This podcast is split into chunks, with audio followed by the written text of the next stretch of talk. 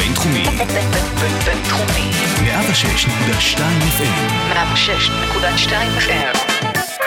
מאחורי כל צחוק. פודקאסט על קומדיה ומה שמאחוריה. מה קורה? אתם על מאחורי כל צחוק, הפרק המאה ואחד. אה, כיף שאתם איתנו, הפודקאסט ממשיך כפי שאתם רואים, כי אני בן אדם של הרגלים לטוב ולרע. לא ידעתי מה יהיה גורל הפודקאסט אחרי הפרק המאה. בינתיים, כל עוד אורחים שאני רוצה ומעריך ואתם מבקשים מוכנים להגיע, אנחנו ממשיכים. אה, מקווה שאתם בטוב.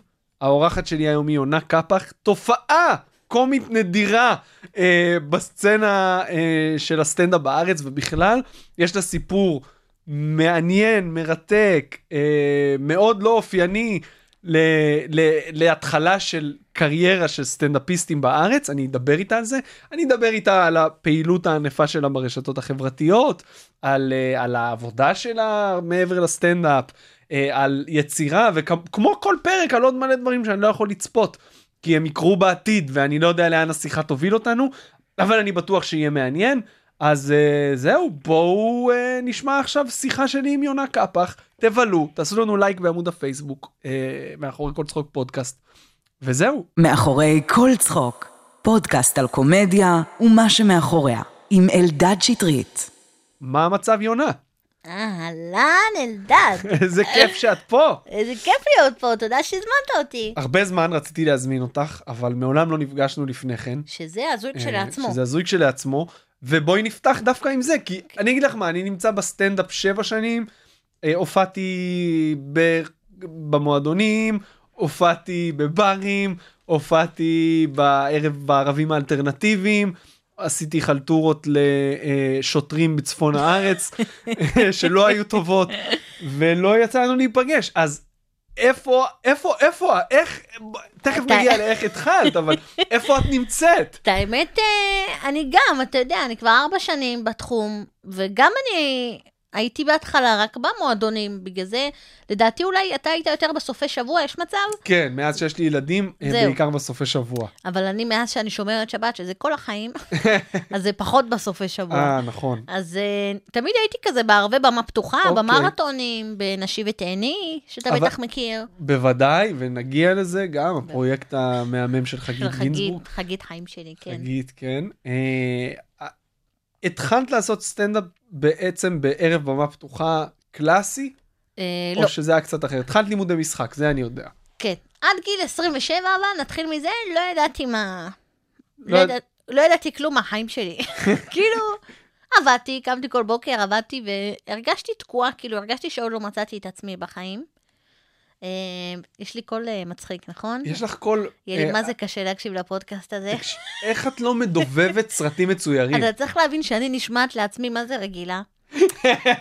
ופעם ראשונה, אני חושבת שהייתי בכיתה ד', שמעתי את עצמי בווידאו, וכאילו ראיתי, ואז הבנתי מה כל החיים רוצים ממני, ונראה לי איזה יומיים לא דיברתי, התביישתי.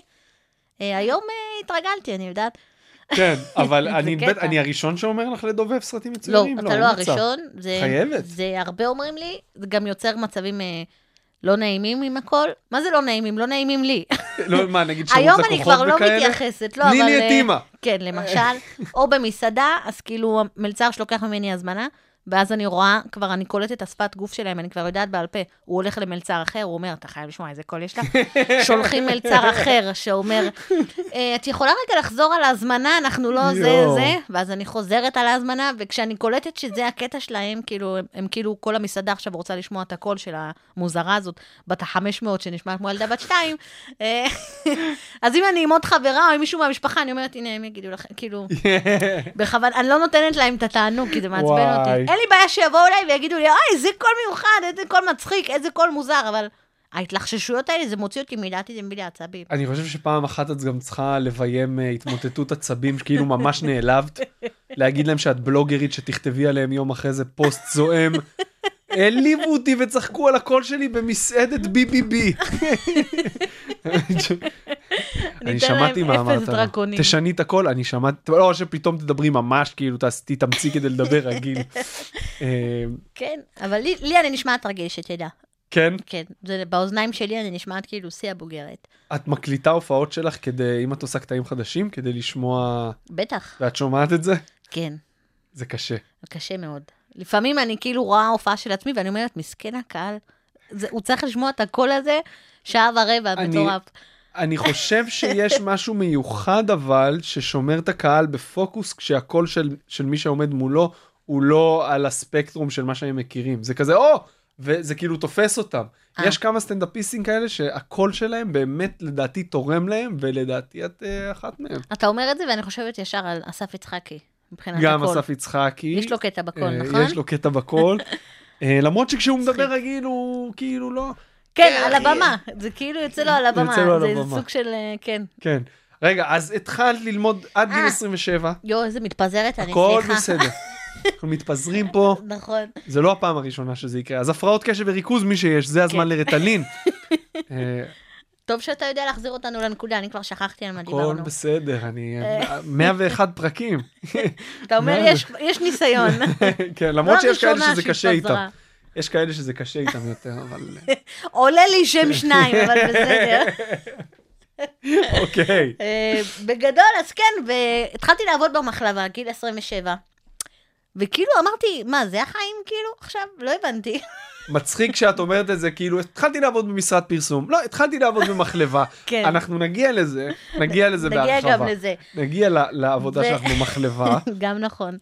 אה, ואז אה, אמרתי, אני החלטתי ללכת ללמוד משחק, כאילו, אמרתי, אני הולך ללמוד משחק. ואז נכנסתי לכל האתרים של הבתי ספר המשחק, יורם לוינשטיין וזה, והתנאי קבלה זה עד גיל 24-25.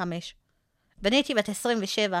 שזה הזוי שיש תנאי קבלה לפי גיל, כי בשום מקום, באף מוסד כן. אז מס- אקדמי. אז מסתבר שבבתי ספר למשחק, ואם אתה מעל הגיל הזה, אתה יכול לגשת לוועדת חריגים. ואני קראתי את האותיות הקטנות האלה ואמרתי, בסדר, אני רציתי ללמוד משחק, אבל אני לא איזה עילוי עכשיו שאני אלך לוועדת חריגים ואני אעבור, כאילו. וגם אה, תכלס לא יכולתי לה- להרשות לעצמי לימודי משחק ברמה הזאת של היום-יום, שלוש שנים, חמש פעמים בשבוע. הייתי צריכה להתפרנס, להחזיק דירה, אה, לחיות.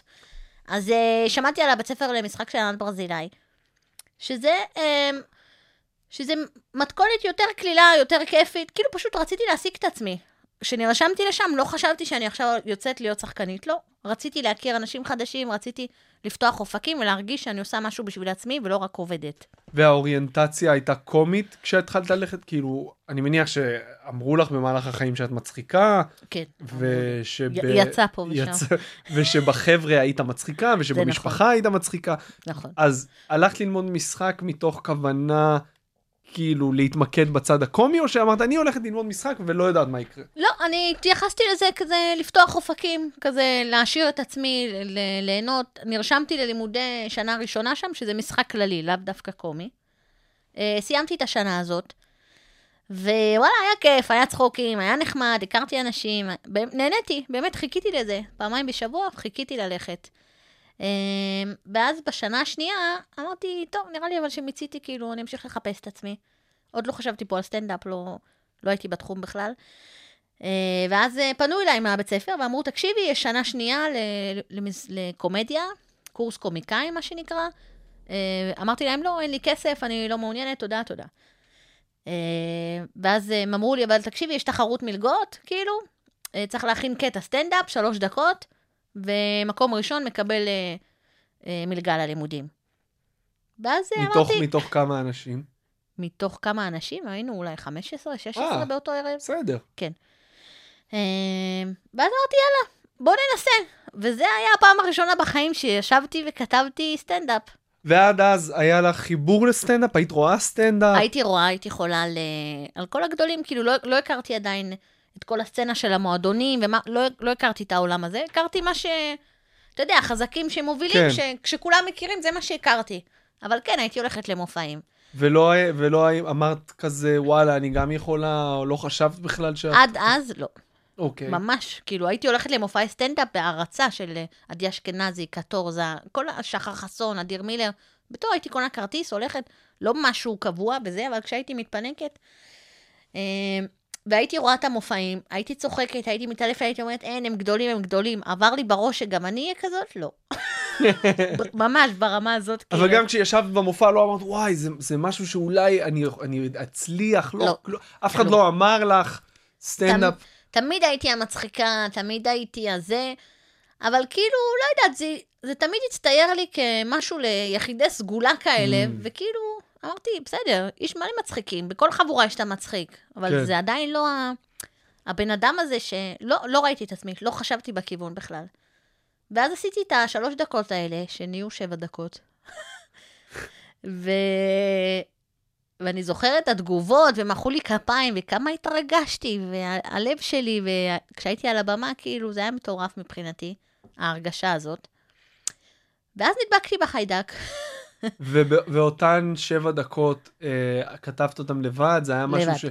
שמישהו הנחה אותך איך לעשות את זה לא, אף בקורס? אחד לא הנחה אותי, לא. פשוט אמרו לכם לא תכינו. שלוש דקות. כן, אה, נכון, אמרו, אמרו לכם תכינו קבעו שלוש לנו דקות. תאריך, מי שרוצה לבוא, יש תחרות לקבל מלגה ללימודי קומיקאים. אז אה, היה מישהו שהתייעצת איתו, איך לעשות את השלוש דקות האלה? לא, כי לא הכרתי אף אחד עדיין. אז לא... איך, אז מה, מה היה, מאיפה התחלת? אמרת, אוקיי, שלוש דקות. פשוט אמרת, זה המחשבות הכי מצחיקות שלדעתי יש לי. אה, כן, זה לא היה סטנדאפ בקטע של מכירים את זה. עליתי כן. וסיפרתי על החיים שלי. כאילו, על נקודה קטנה בחיים שלי. עליתי ודיברתי עליה, אם זה על השומן, אם זה על אמא שלי שהיא חולת ניקיון. והם פשוט צחקו. כאילו, זה היה קטע, הם באמת צחקו. אה, וזהו, ואז אה, כזה כל המורים וה- וענת ברזילי, הם יצאו כזה להתייעצות וחזרו ואמרו לי שהתקבלתי מקום ראשון. ואז התחלתי את הקורס קומיקאים הזה, שבמהלכו לא עשיתי סטנדאפ בכלל. עשינו כל מיני מערכונים וצחוקים ושטויות, ומורים שלימדו אותנו כל מיני אה, דברים. ובמופע סוף שנה שעשינו, כל הקורס, היינו איזה 11-12 חבר'ה.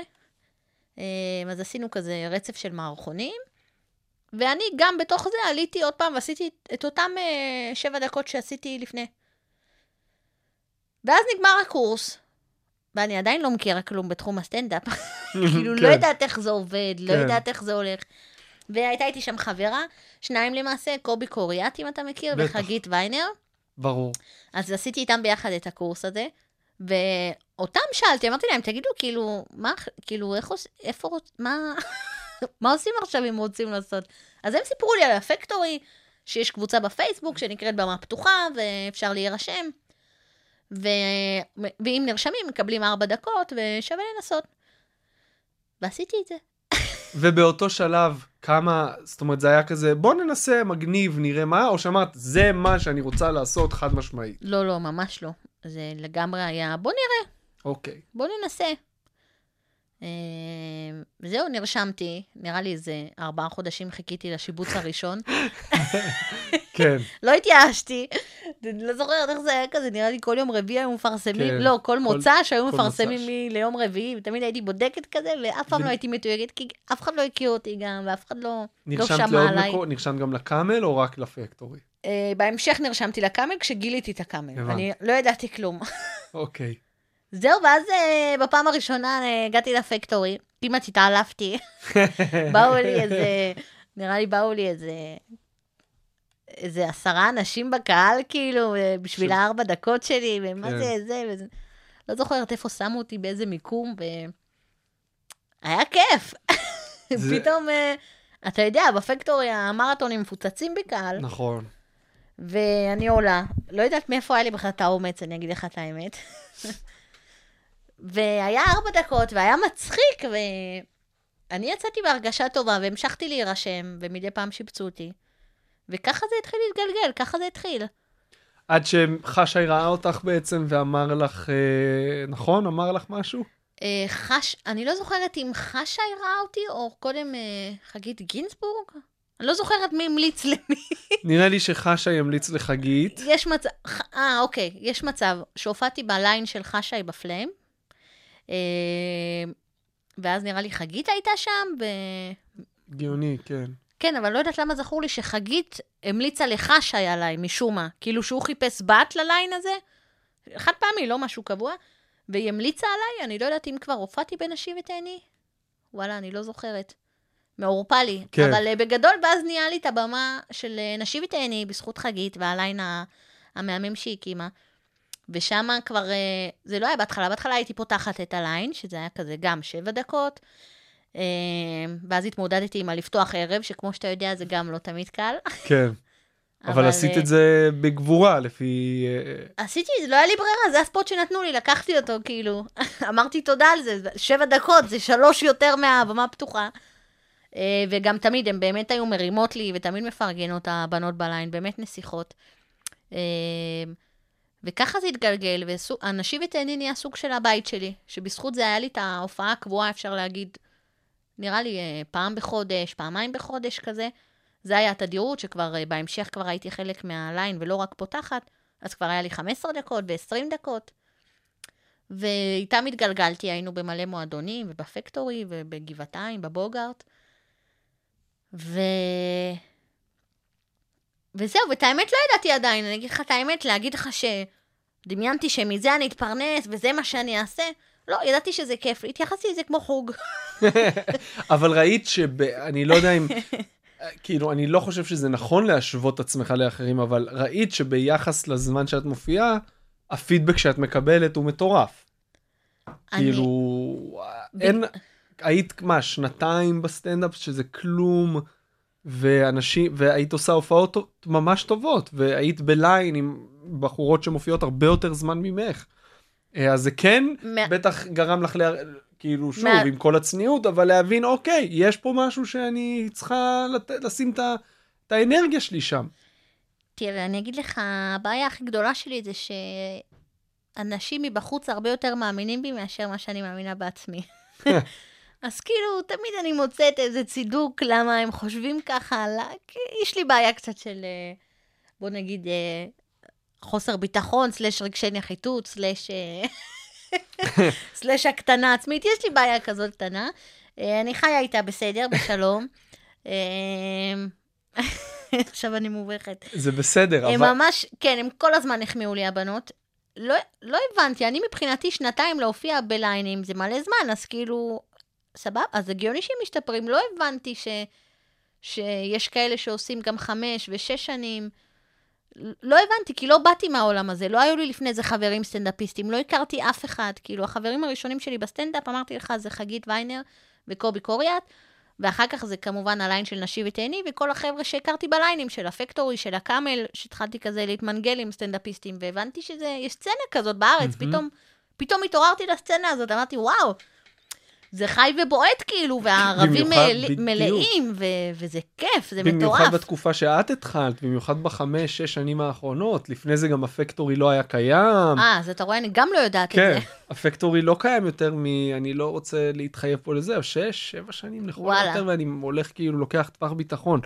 אה, נשאלת השאלה, אה, אמנם את שומרת שבת, אז נכון. שישי לא, אבל חמישי ושבת, למה את לא אה, מתקבעת על אחד המועדונים ומגיעה לסופאשים על בסיס קבוע?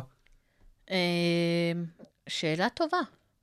את מרגישה שאת לא צריכה את הזמן במה הזה? את לא אוהבת את, ה, את הסצנה, כאילו את, את, את, את המקומות עצמם ואת האווירה בהם? אני לא... לא, אני, אני חושבת שהמועדונים זה להיט. לדעתי במועדונים אתה נחשף, מה שנקרא, לקולות החדשים, לקולות העולים, מה שנקרא. אה, יש שם מגוון, אתה יכול בערב אחד לשמוע בדיחות כאלה וכאלה וכאלה, והומור כזה, והומור ציני, והומור שחור, והומור נונסנס, ואני חושבת שהמועדונים זה מהמם. אגב, יש את הערב ה... ששולפים מילה מהכובע, נראה לי אלי חביב כן, דיבר ערב איתי על זה. אלתורים, נכון. והוא הציע לי פעם אחת לבוא, ואני לא זוכרת אם היה לי הופעה באותו יום, או שלא יכולתי לבוא, אה, או שפחדתי לבוא, אבל היום זה נשמע לי אחד המגניבים. כן. היום אז ממש הייתי רוצה ללכת לערב כזה, ששולפים כזה נושא, ויאללה, כן. נאלתר. בהופעות שלך את מאלתרת, מדברת קצת עם הקהל. אני מנסה, כן, ואני משתפת אותם, שכאילו, אולי, אולי נצחק עכשיו, כן. אולי לא, אני, אני מנסה לאלתר, רבותיי.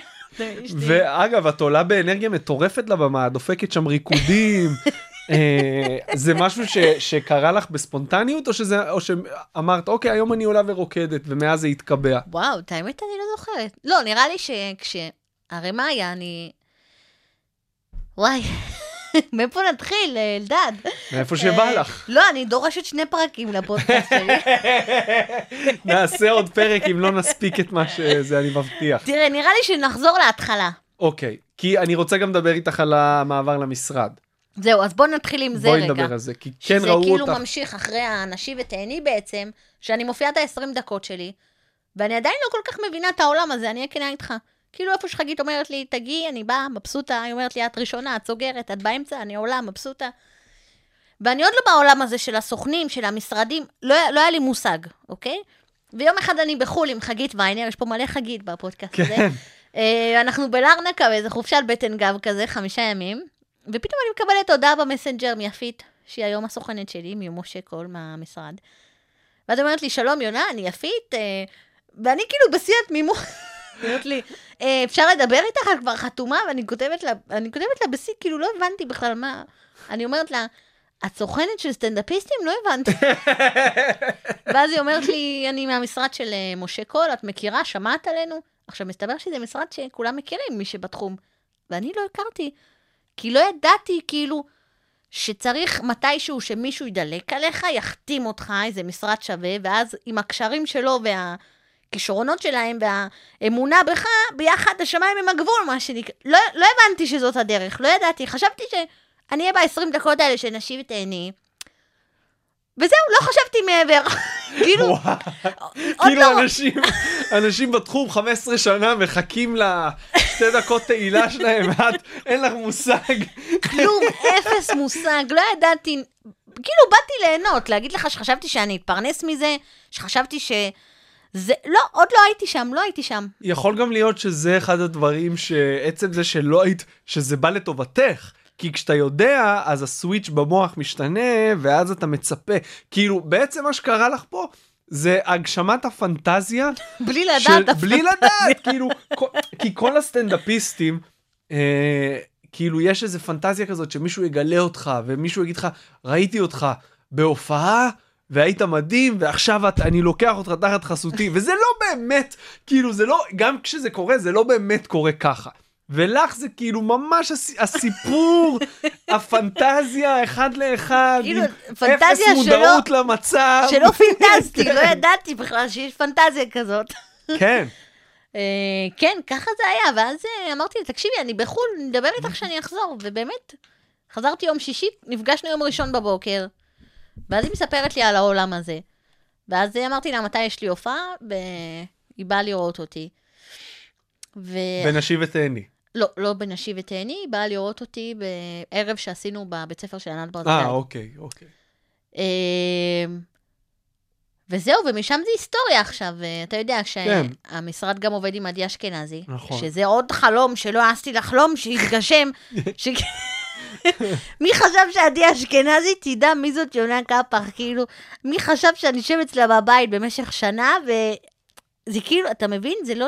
אני עד היום לא תופסת, זה מבחינתי בגדר נס, השגחה פרטית. אתה מבין את המושגים שלי, אתה כן, דתל"ש. כן. אה. מבין אך לא מסכים. ממש ככה.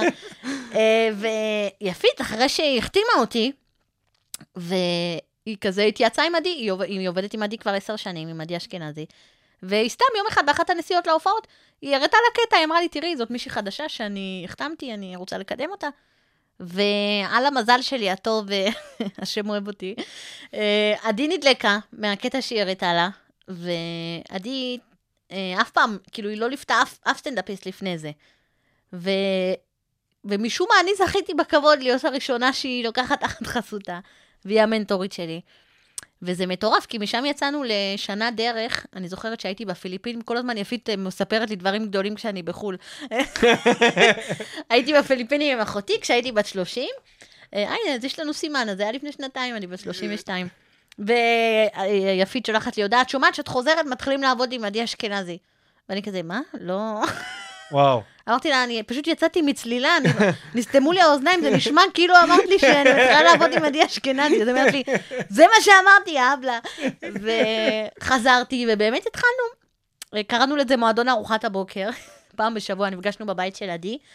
אני הייתי מביאה גבינות מהמחלבה, עדי הייתה מכינה לנו שייק של ירוקים. אל תשאל אותי מה היא שמה בזה, זה רק דברים ירוקים וזה לא מתוק כמעט.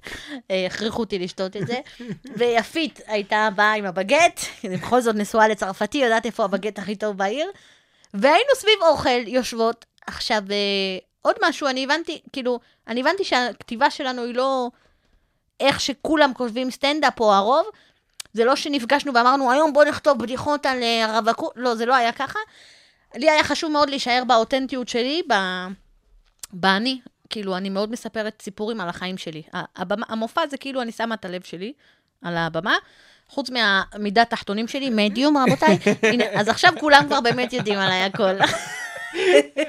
אני אגיד לך מה, הרבה אה, סטנדאפיסטים, אה, כשהם לא על הבמה, כאילו לכל, לכל הסטנדאפיסטים כמעט יש במשותף את זה שהם היו המצחיקים של החבר'ה, הם היו בולטים, אבל יש משהו שמשתנה ברגע שאתה הופך לסטנדאפיסט, שאתה אולי, אני לא יודע אם זה ניתוב האנרגיה לבמה, אבל אתה לא תדע שרוב הסטנדאפיסטים הם סטנדאפיסטים אם סתם תשב איתם אחד על אחד. זאת אומרת, ההוויה שלהם היא כבר לא, הם כבר לא המצחיקים. בהרבה מקרים, שוב, יש גם כאלה ש-100% מהזמן הם... אבל אצלך, אני לא חושב שיש איזשהו פער, זאת אומרת, הדמות שלך על הבמה, כאילו, את מאוד קומית ביום-יום, ואני מרגיש את זה כאילו משיחה של פחות משעה איתך כבר. אה, את מרגישה את זה? זה משהו שמלווה אותך? את, את אה. מרגישה שאת עושה איזשהו מעבר עם עצמך על הבמה, שכן יש איזשהו דמות, איזושהי דמות? אה, לא, לא. לא, כאילו זה 100% מי שאת. כן. כך יצא. שזה זה- נראה לי זה- סו- אחד מסודות ההצלחה. זה, זה הקטע של האותנטיות, וזה מה שאהבתי בעבודה עם עדי.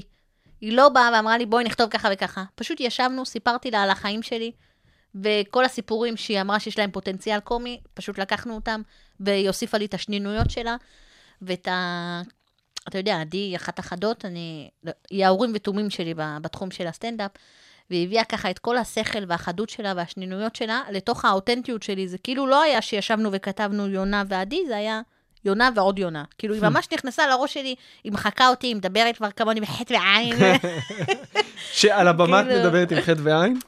זה יוצא לי, אתה יודע, איך שאני פותחת מצלמה, אני נהיית כאילו עם החטא, לא יודעת למה גם אפילו. בסרטונים ברשת. בדיוק. אז כן יש פה מימד של דמות. כאילו, יש פה משהו. כאילו, איך שאני פותחת את המצלמה, אני אפילו לא יודעת להסביר את זה, כן. איך הגעת בכלל ל- ל- למצב שיש לך כל כך הרבה עוקבים? זה התחיל לפני הסטנדאפ? קרה במקביל? כשהתחלתי עם ארבע דקות וזה וזה, אה, אחרי איזה תקופה פתחתי עמוד בפייסבוק, שקראתי לו יונה קפח סטנדאפ. טוב מאוד שעשית את זה מוקדם. וזה היה לפני שהייתי במקסיקו, ב-2018. מה יפית אמרה לך כשהיית במקסיקו? עוד לא הכרתי את יפית. עד אז עוד לא, כן. לא הכרנו, בדיוק. אה, ואז אה, היו, לי שם אולי 400 עוקבים, ואני בעצמי עוד לא כל כך תפעלתי את העמוד, עוד לא הייתי, עד אז, בסדר, מעלה מדי פעם פוסטים בשלי בפרטי, הייתי מקבלת 60 לייקים והייתי בעננים. אה, וכשהייתי במקסיקו, אני לא יודעת אם יצא לך לראות, יש לי סרטון של הכל כלול, שהוא מה שנקרא סרטון פריצה שלי ברשתות. כן, ראיתי חלק ממנו, אם אני לא טועה. אה, זה סרטון שבעצם אני מספרת שהיינו באיזה מלון מאוד יקר, בקנקון שבמקסיקו, ו... ואני ממחישה שם את הלחץ שלי על הכל כלול, שאני לא אספיק, ושאחותי מתקלחת, ובינתיים כבר נפתח הבופה, וכל מיני שטויות כאלה, ויצאתי משם לאיזה מונולוג. אגב, שתדע, הסרטונים הכי מצחיקים זה תמיד הטייק הראשון. זה שלא תכננת, וזה שלא חשבת מה תגיד, וזה גם תמיד הטייק שעולה, אה, מניסיון. אה, Hmm. השני אף פעם לא מצחיק כמו הראשון. אז אולי, אולי, אולי הראשון לא מושלם, אבל כן, הוא תמיד יהיה הכי מצחיק. נכון, כשיש התלבטות בין האותנטיות של הראשון בדיוק, לליטוש. בדיוק. כן. אז זה היה כזה, כאילו הדלקתי את המצלמה, סתם, באמת אחותי התקלחה, לא ידעתי מה אני הולכת להגיד, ויצא לי סרטון של בערך 45 שניות. העליתי אותו במקס... כשאני במקסיקו. ויום למחרת יצאנו בדרך חזרה לארץ, ולא ידעתי, כאילו לא היה לי תמיד אה, קליט, אה, לא קליטה, וי-פיי וזה. ואחרי 24 שעות אני נוחתת לארץ, ואני רואה שהסרטון הזה נמצא, זה היה מטורף, בכל מקום אפשרי. אני מדברת איתך על 2018, הפייסבוק עוד לא ממש מת כמו היום, כן. והוא עלה בכל הקבוצות האפשריות, והוא הגיע אצלי לחצי מיליון צפיות. וואו. והוא הגיע לצינור, והוא הגיע... ואנשים מתחילים לזהות אותי בגלל הסרטון, ואז פתאום עלו לי איזה אלפיים עוקבים לעמוד, שזה היה מבחינתי מטורף, מטורף. כן. מ-400 נהיו לי 2,400, שמבחינתי זה היה וואו. זה היה פסיכי. וזה נתן לי את הדרייב. כאילו, הסרטון הזה, עד היום אנשים אומרים לי, תדעי לך, הסרטון הכי מצחיק שלך זה הכל כלול. אמ, זה בעצם נראה לי הסרטון שהתחיל את הדרך שלי ברשתות החברתיות. לפני זה לא הבנתי את הכוח ש... תמיד, אה, עכשיו, כשאני עושה סרטון, תמיד כאילו, כבר כשאתה חושב על רעיון, אתה אומר, זה יכול לשבור את הרשת ברמה של הכל כלול, ולפעמים אתה מעלה סתם שטויות, כי אתה אומר, כן, לתחזק. זה מצחיק אותי, וגם כן. צריך לתחזק, אי אפשר להיעלם פתאום, אה, לא להעלות שום דבר. אה, זה קטע. מאז היו עוד כמה סרטונים ששחזרו את ההצלחה הזאת, אבל הוא תמיד הכי זכיר, לא יעזור. משוגע. אז בעצם, ה... כשהצטרפת למשרד, כבר היה לך כוח ברשת. היה לי כוח אומרת, בפייסבוק, כן? היה לך כוח ברמה שאם היית מפרסמת, יש לי מופע, אנשים היו באים משם, אני אה, מניח. אולי, כן. כן. והיום בעצם זה שילוב של זה עם הכוח של המשרד, אני מניח. כן, מגניב. בוודאי. איך... אה, הפייסבוק, אגב. האינסטגרם נכנס בדיליי, ועכשיו גם הטיקטוק. אני בן אדם שנורא קשה לו עם שינויים. אני אוהבת את המוכר, את כן. אני, קשה לי לפגוש אנשים חדשים, אני נלחצת מזה, חברים שלי תמיד צוחקים עליי. כי כאילו על פניו אני המשוחררת, המצחיקה הזאת שעושה שטויות, אבל כאילו אם חברות שלי אומרות, רוצה לצאת, אני כאילו מתקשרת לחבר, אני אומרת לה, בא לך לצאת? היא אומרת, לא, אני יוצאת עם חברים, רוצה לבוא? יואו, איזה מלחיץ זה. ואני אומרת לה, לא, אני לא מכירה אותם, אני לא רוצה לבוא. והן אף פעם לא מבינות למה אני לא זורם. זה דפקה, יש לי כנראה בעיה עם שינוי, זה סוג של OCD לדעתי. אני איתך. אני גם אוהבת קווים ישרים ושהכול כזה במקום, זה כנראה איזושהי סריטה לא מאובחנת. אנחנו מהדור שלא אבחנו. אנחנו הדור שהיה להם פוטנציאל, אבל. הם לא מימשו אותו. אנחנו הדור שרק עכשיו מבין כמה זה משמעותי כל השריטות האלה שלא טופלו. אה, מכל החוויה שלך של הכתיבה עם עדי, מה לקחת איתך ברמת היצירה? זאת אומרת, מה היה לך, אה, מה עדי נתנה לך, הכתיבה עם עדי נתנה לך שלא קיבלת במקומות אחרים? אה, קודם כל, לא היו מקומות אחרים. זה התחיל עם עדי וזה נשאר עם עדי. איך אמרתי לה? אתמול הייתי אצלה בצילומים ליום האחרון של שיטת אשכנזי, שתעלה בקרוב. אז, אה, אז בסוף נפרדים מכולם, היא נפרדת מהצוות וזה, ואז היא באה אליי והיא מביאה לי חיבוק, אני אומרת לה, נשמה, אני תקועה לך בחיים, מה את... אה, זה... אני לא הולכת לשום מקום. אני מחר אצלך, מה את אה, נפרדת? נהיינו חברות בנפש, קודם כל, והיא סוג של המנטורית, מה זה סוג שלי? היא המנטורית שלי. אה, מה לקחתי ממנה? לקחתי ממנה את החשיבות של ה... לא, איך אני אסביר את זה במילים? כאילו להישאר נא- נאמן לעצמך. לא, לשח... לא, לא לשחק, לא להיות מי שאתה. כאילו תביא את הלב שלך ככה על הבמה, עם הגועל, עם הצחוק, עם הבושות, מה שנקרא כביכול, וזה מה שקונה את האנשים. מהמם. וזה היה מאוד חשוב לעדי לשמור עליי, כאילו, היא מאוד, רצ... היא מאוד אהבה את האותנטיות שלי, וזה מאוד היה במקום הראשון אצלה, שנשמור על זה, ומפה נובע החיבור שלנו. אה, זה הדבר הכי גדול שלקחתי ממנה. בואי נדבר על המחלבה. כי אני- כן, זהו. המחלבה. שש שנים אני כבר שם, אתה יודע? איך הגעת, קודם כל, מותר להגיד את השם של המחלבה? בוודאי, מחלבת מרקוביץ' במושב נחלים. מחלבת. מרקוביץ', שאיך הגעת בכלל למצב שאת שוקלת עבודה במחלבה? אני אספר לך. זה מחלבה של אה, חברה שלי, הילה, אוקיי. שהיא למדה איתי בתיכון, וזה ההורים שלה, זה המשק שלהם. ולפני שהגעתי למחלבה הייתי במזכירות רפואית כזה וזה, ועבדתי שנה במשרד, וזה כזה היה עבודה מאוד תובענית. כזה נותנים סידור עבודה חודש מראש, כאילו אין לך חיים, או. כאילו אתה עד אחת בלילה עם רופאים במרפאה, יואו. ששם כאילו חטפתי את הקריזה ואמרתי, מה, זה החיים? כאילו, אני חיה בשביל אה, לעבוד? לא, אני עובדת בשביל לחיות נשמה, מהמם. זה המוטו שלי. אז התפטרתי, וחיפשתי עבודה קלילה. וזכרתי שיש להם את המחלבה הזאת, ושיש שם חנות כזו קטנה, שלא פתוחה הרבה שעות, והתקשרתי לתמי, שהיא אשתו של אהרון, שהוא המייצר של הגבינות, הגבן. ואמרתי לה, היי תמי, זאת יונה, חברה של הילה, וזה, והם זכרו אותי, הם אוהבים אותי, מכירים אותם שנים. ואמרתי לה, תקשיבי, אני עכשיו התפטרתי, אני מחפשת עבודה, מה זה בקטנה? ושלוש פעמים בשבוע גג, סתם שיהיה לי דמי כיס, גרתי עדיין אצל ההורים, שאני לא אצטרך פשוט לקחת מהם כסף, שיהיה לי לבזבוזים שלי, להנאות שלי. אני מחפשת את עצמי עכשיו בחיים, אני רוצה עבודה ממש בקטנה. היא אמרה לי, איזה קטע, בדיוק העובדת שלי של הקטנה, יצאה לחופשת הריון. והתחלתי לעבוד שם שלוש פעמים בשבוע. הקטנה, אחרי תקופה נהיה משרה מלאה, והתחלנו להרים שם פרויקטים וירידים ודברים, וגם פתחנו את הרשתות החברתיות. אמ, עברתי לגור צמוד אליהם, וזה נהיה ממש... אה, נהיינו משפחה, תמיד היינו, אבל כאילו כבר שש שנים, אתה מבין? אהרון ותמי הם ממש כמו עוד הורים שלי. אה, ומה את עושה שם בפועל? את באמת, הכל, את עושה- עושה חליבות? מה שצריך. לא, אנחנו לא חולבים, יש לנו כבשים. אוקיי. אני יותר מטפלת בהם כשהם בחו"ל או משהו, אז אה, המש... הכבשים נופלים על, ה- אה, כאילו התפקיד של להאכיל את הכבשים, לדאוג, זה עליי. אה, ביום-יום אני בעיקר בגיבור, כאילו מייצרים פעם בשבוע גבינות. איזה אז אני גבינות? עוזרת בייצור. קשות? אנחנו עושים, אהרון עושה 40 סוגי גבינות. וואו, כן, הכל? מחלב כבשים בלבד, כל הגבינות שמנות, כמו שאני אוהבת. וואי, מדהים. את עוד לא טבעונית, אני מבין. פח... פחות. למרות שזה יכול, כאילו, עבודה עם בעלי חיים יכולה לקחת אותך לכיוון הזה. נכון. אה, נכון, אבל... אה, אבל לא. את אומרת נכון. אני אגיד לך את האמת, מאוד הייתי רוצה לנסות, אני חלשת אופי. כן. כאילו, אתה, אם אתה רואה את הדברים שלי, אתה, אני חיה בשביל לאכול, אלדד, אין לי... ראיתי את הסרטון שלך על השניצלים שהצחיק אותי למשל. מאוד מאוד מאוד הצחיק למשל, אותי. היום זה חלק מהמופע, שתדע. אה, כן. אחד הדברים אה, שאנשים מאוד אוהבים ומאוד מתחברים. שאיך אנשים מגיבים אם רואים אותך עושה בסטנדאפ משהו שהם ראו בסרטון? הם שמחים שהם מכירים את הקטע או שהם מתבאסים שזה אה, כבר... נראה לי פשוט שהסרטון הזה כבר לא רץ כמו פעם, אז כאילו, אוקיי. אין, אין, אין להם את הזיכרון. הוא היה ממש בתחילת העמוד, בקושי יש לו צפיות. אה, אבל בגדול, כן, הוא, הוא היחיד למעשה, שהוא גם ברשת וגם במופע. כן. אה, אז ככה הגעתי למחלבה. אז וואו. אני גם בחנות, גם נהייתי האחראית סושיאל, גם אה, בחנות מוכרת גבינות, גם עוזרת בייצור של הגבינות, גם עם הכבשים. גם- ומה קורה? האמת שהבוס שלי באוניברסיטה אמר לי השבוע, הוא אמר לי, אני לא רוצה שתצליח בסטנדאפ, כי זה אומר שאתה תעזוב פה את העבודה.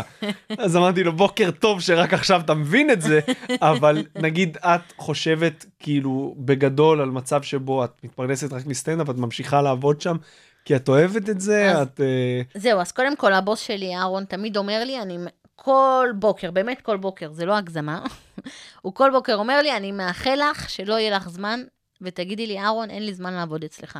הוא ממש מפרגן, שניהם מאוד מאוד מפרגנים לי, אה, שזה גם אה, נקודת זכות, ובגלל זה אני יכולה להיות שם כל הזמן הזה, כי אם יש לי הופעות, שפתאום זה בצפון, פתאום בזה, הם תמיד יודעים שהסטנדאפ, הם אפילו לא, כאילו, אין שם ויכ- ויכוח או משהו. יש לי הופעה, את לא עובדת, נקודה, וזה ברור להם. אה, בגלל זה יכולתי להתפתח בתחום. אני, השאיפה שלי היא אכן בסוף להתפרנס רק מזה. אני מקווה שזה יקרה בקרוב, בינתיים אני עוד שם. בתקופה של הקורונה זה הציל אותי. ברור. לא, לא הסכמתי הרי להופיע בזום. למה? ו... לא מאמינה בזה, אני אגיד לך את האמת, סטנדאפ, אפילו לא הופעה אחת, לא. ניסית? שום דבר. איזה כיף לך. אה, פשוט לא, לא רציתי שתהיה לי חוויה לא טובה. כן. וסטנדאפ נורא צריך את החיבור, את האנרגיות של האנשים. אה, וזה הרגיש לי לא נכון בזום. פשוט הרגיש לי לא נכון, לא שייך. ולא רציתי לזכור הופעה אחרונה עם חוויה לא טובה, כי אמרתי לך כבר, יש לי חוסר ביטחון מטורף. וגם ככה אחרי השנה הזאת ה- בכיתי ליפית לפני ההופעה הראשונה, אמרתי לה, זה לא בשבילי, אני לא יכולה. זהו, דיברתי, אני מסכנה, חושב, יפית חצי מהזמן רק צריכה לעודד אותי. זה אחד התפקידים המרכזיים כן, של אה, משרד. יפית, אני חייבת להגיד, אני לא יודעת אם יפית תשמע את הפוסטקאסט הזה או לא, אבל יפית, הייתה לי שיחה איתה יפית ארוכה. באה לי משמיים, שתדע לך, היא באמת, היא מאמינה בי יותר משאני מאמינה בעצמי, וכאילו אני מרגישה שהמשולש שלה, של עדי ושלי, זה כאילו, אני לא יודעת איך להסביר, האב, בינינו, הבן ורוח הקודש. ממש ככה, יש בינינו איזשהו חיבור כזה קוסמי, שלושתנו ביחד.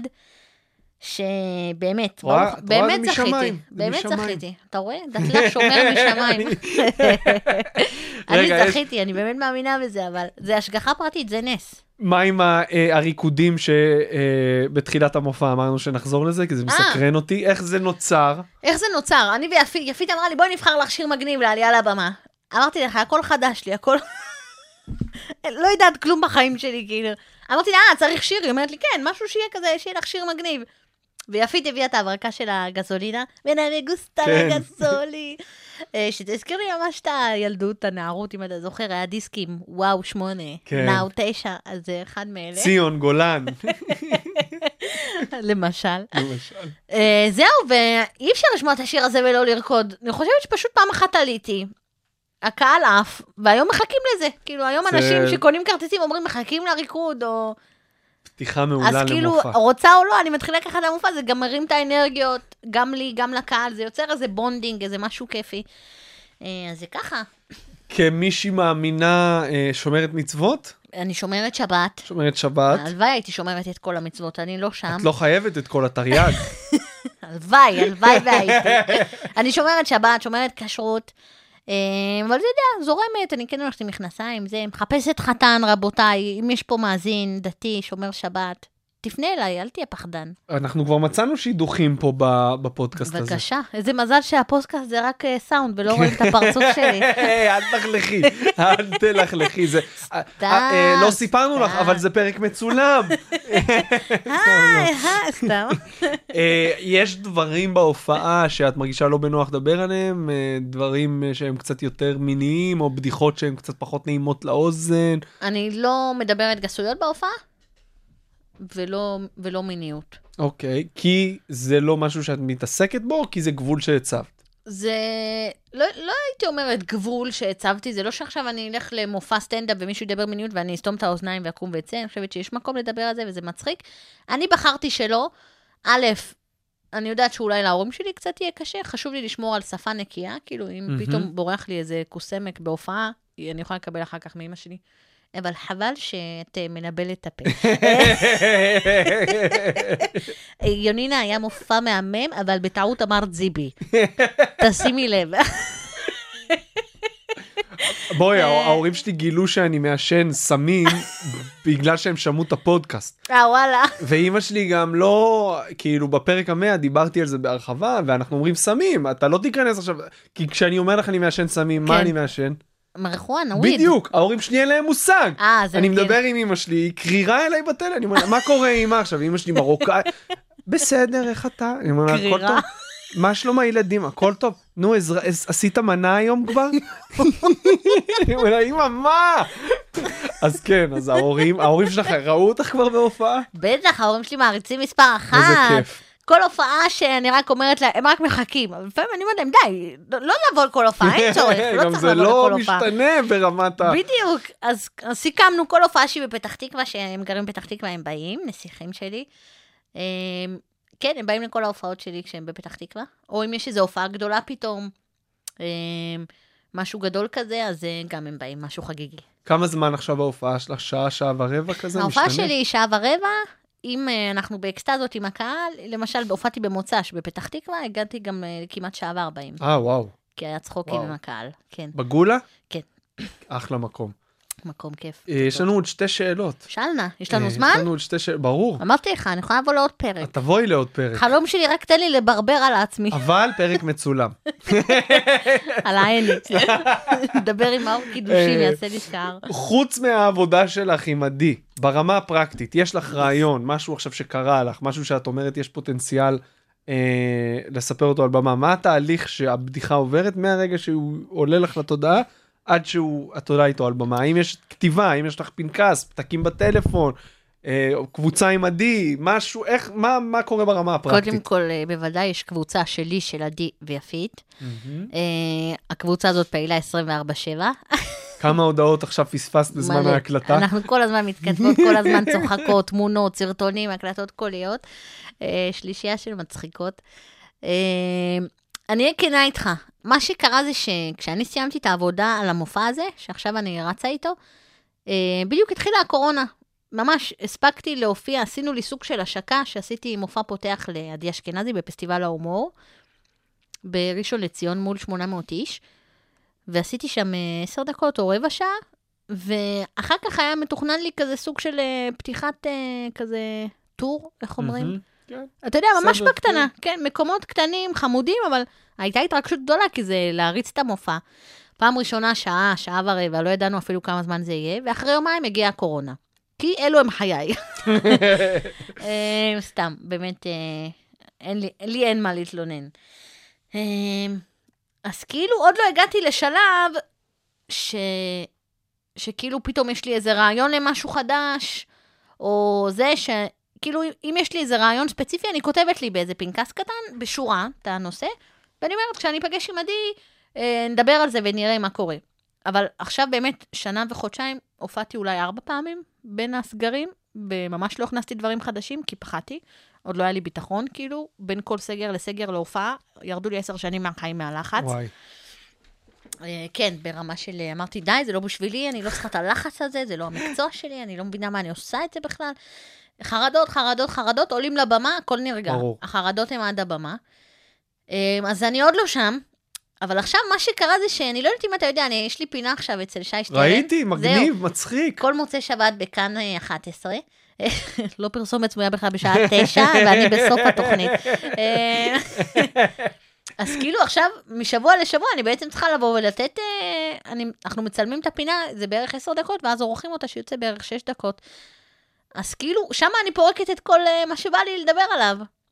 אז זה נחמד, אתה יודע? שזה כאילו מחייב אותך לאיזושהי מסגרת של כתיבה שהיא... בדיוק, הם נותנים לי את הנושא, התוכנית, הם נותנים לי בתחילת שבוע את הנושא, נגיד אתמול נתנו לי את הנושא, ועכשיו אני צריכה לדבר עליו ביום חמישי. אז שם זה ממש כיף. אז כמובן, אנחנו פותחים אה, דראפט, אה, אני ויפית ועדי, וכל, ואני זורקת שם רעיונות, והן אה, מחזקות אותי, או זה. וכל השעה ורבע שיש לך היא נבנתה יחד עם עדי, אני- ברובה? ברובה. אני הגעתי לעדי שיש לי בערך 40 דקות. שה-40 דקות האלה, איך ידעת מה לסנן, מה להשאיר, איך, ל- איך לנסח, אה, ניסוי וטעייה, מה, כתיבה? לפני שפגשתי כן, את עדי? כן. כן, הכל ב- בבמות פתוחות, אוקיי. בליינים, במועדונים, כל פעם לפי הזמן שהיה לי, הייתי אומרת, אוקיי, את, זה וזה מזמן לא עשיתי, בואו נעשה ונראה איך זה. ואיזה הכנה היית עושה לפני זה? זאת אני- אומרת, אני ברמת מדבר- הכתיבה. אף פעם לא ישבתי וכתבתי, אין לי את זה. מהמם. יש לי סיפור, אני כותבת לי את הנקודות של הסיפור, ואז אני מדברת אותו לעצמי במקלחת יום לפני, ואז אני עולה איתו לבמה. שגם כשאת מדברת אותו לעצמך, זה אגב, זה אחד הטיפים הכי חשובים, וזה ככה בשנים הראשונות הייתי עושה. אתה, זה הדבר הכי טוב, כי אתה גם שומע את זה כמאזין וגם אומר את זה. אתה יכול לדעת, אתה גם יוצא, זה, אם אתה תספר את זה חמש פעמים, זה יצא כל פעם קצת אחרת, נכון. ואתה תדע מה הקטע המצחיק, וזה כאילו ממש ככה. מנגנון, מנגנון אה, סינון אוטומטי כזה. ממש ממש ככה. כשאני לא מופיעה מלא זמן, אני יומיים מדברת לעצמי בדירה. ממש ככה. אה, אבל נגיד אם יש לי עכשיו, ברוך השם, שתי הופעות בשבוע, אז, אה, אז כאילו כל הופעה זה סוג של חזרה להופעה הבאה. נכון. אז כאילו, אז כל עוד יש לי רצף, אני רגועה נפשית. כשנשבר הרצף, הלחץ שלי ממש עולה. ואז אני מדברת לעצמי, בנסיעות אני הכי מצליחה להתרכז, קשה לי מאוד להתרכז. אה, אני מכריחה את עצמי, אין ברירה. כי אני יודעת שאם אני לא אעשה את החזרה הזאת, אני לא אשן בלילה, כי אה, אני אהיה בחרדות, יואו, אני לא אש... יואו! ואני זוכרת את הכל, אבל אה, זה לחץ כזה. אז אני יודעת שעד שאני לא אסיים לדבר לעצמי את כל המופע, אני לא אצליח לישון בלילה, אז אני עושה את זה. והשאלה שאנחנו חותמים איתה בעצם כל פרק מאז ומעולם, איזה טיפ היית נותנת למי שמתחיל לעשות סטנדאפ היום? איזה טיפ הייתי נותנת? וואי, קודם כל, אה, לאהוב את זה. לא לבוא לסטנדאפ בשביל להגיד, בא לי להיות כוכב. כי זה... אתה צריך לחיות על הבמה את עצמך, ולא את הרצון להתפרסם או מה שזה לא יהיה. אז ממש לחיות את זה, ל... ל... כאילו, אנחנו בתור סטנדאפיסטים, אתה בטוח תזדהה עם מה שאני אומרת? הצחוק של הקהל זה סמים בשבילי. כאילו, אני חיה בשביל האהבה של הקהל, כאילו, סוג של אה, זונה צומי, סליחה על ה... הכל בסדר, סליחה על המילה. האחרון שאימא שלי לא תקשיב לה סתם. אה, כאילו, צריך ממש לרצות את זה. כאילו, קהל שצוחק, זה, זה הנשמה שלי, זה הריפוי שלי לנשמה. אז קודם כל, אתה צריך ממש לחיות את זה. ודבר שני, חד משמעי, רק בתוך, ה, בתוך המרתונים, בתוך הדברים האלה, להשתפשף, שאתה פוגש שם את כל סוגי הקהלים, כל הגילאים, שמים אותך ראשון, שמים אותך אחרון, שמים אותך בסוף. מכל דבר אתה לומד. אין פה קיצורי דרך. אני לא, לא נראה לי שיש מישהו כזה שפתאום פתח מופע לשעה ורבע. צריך לעבוד בזה, לעבוד, לעבוד, לעבוד. אני הופעתי במשך אה, ש- שנתיים וחצי לפני המשרד. כאילו, הייתי שלוש וארבע פעמים בשבוע, פה ופה ופה, וזה, אתה לא רואה מזה שקל, ואתה נוסע, ואתה אחרי יום עבודה, ואתה מבטל דברים, כי זה הנשמה שלך, הנשמה שלך קוראת לזה. אז אם, הנש... אם המקצוע בחר אותך, תעוף על זה. מדויק ונכון. אם אה, אתה, בח... אם אתה אומר, מה אני אעשה בחיים? אולי אני אהיה סטנדאפיסט. אז לא, עזוב. אז לא. אז לא. זה גם לא יחזיק. בדיוק. אה, המהמורות שיש בדרך, פשוט, אם אתה לא רוצה את זה יותר מכל דבר אחר, בדיוק. אה, לא חושב שזה יכול לעבוד. אה. איזה הופעות יש לך בקרוב? וואי, איזה הופעות יש לי בקרוב? יש לי בנתניה מתי? ב-24 לחודש. אוי, זה בעיה. למה? כי גם לי יש... וואי, נכון. רציתי לקדם את המופע שלי, אני כזה, אני אשמור את הקידום העצמי לא, לסוף. לא, קדם. תראה, אצלי זה- זה נתניה, מי יבוא עד נתניה? רק מי שבנתניה. למאזיננו הנתניאתים בלבד. בלבד, בכלל התרבות, על שם ספר ריבלין. כן, אז אה, 24 בנתניה. כן, אה, יש לי בבית ציוני אמריקה ב-22, אבל אני חושבת שנשארו שם ממש מקומות אחרונים.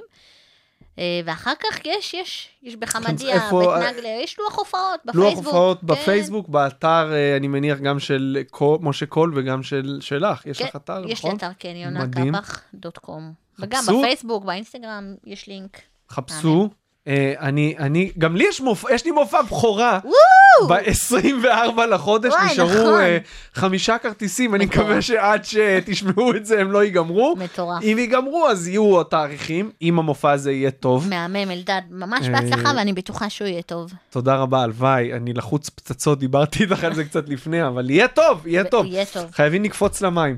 Uh, תודה שהאזנתם, אנחנו זמינים בכל אפליקציות הפודקאסטים, ספוטיפיי, אפל מיוזיק, uh, עמוד הפייסבוק מאחורי כל צחוק, יש שם uh, דברים שאסור לי לדבר עליהם כאן.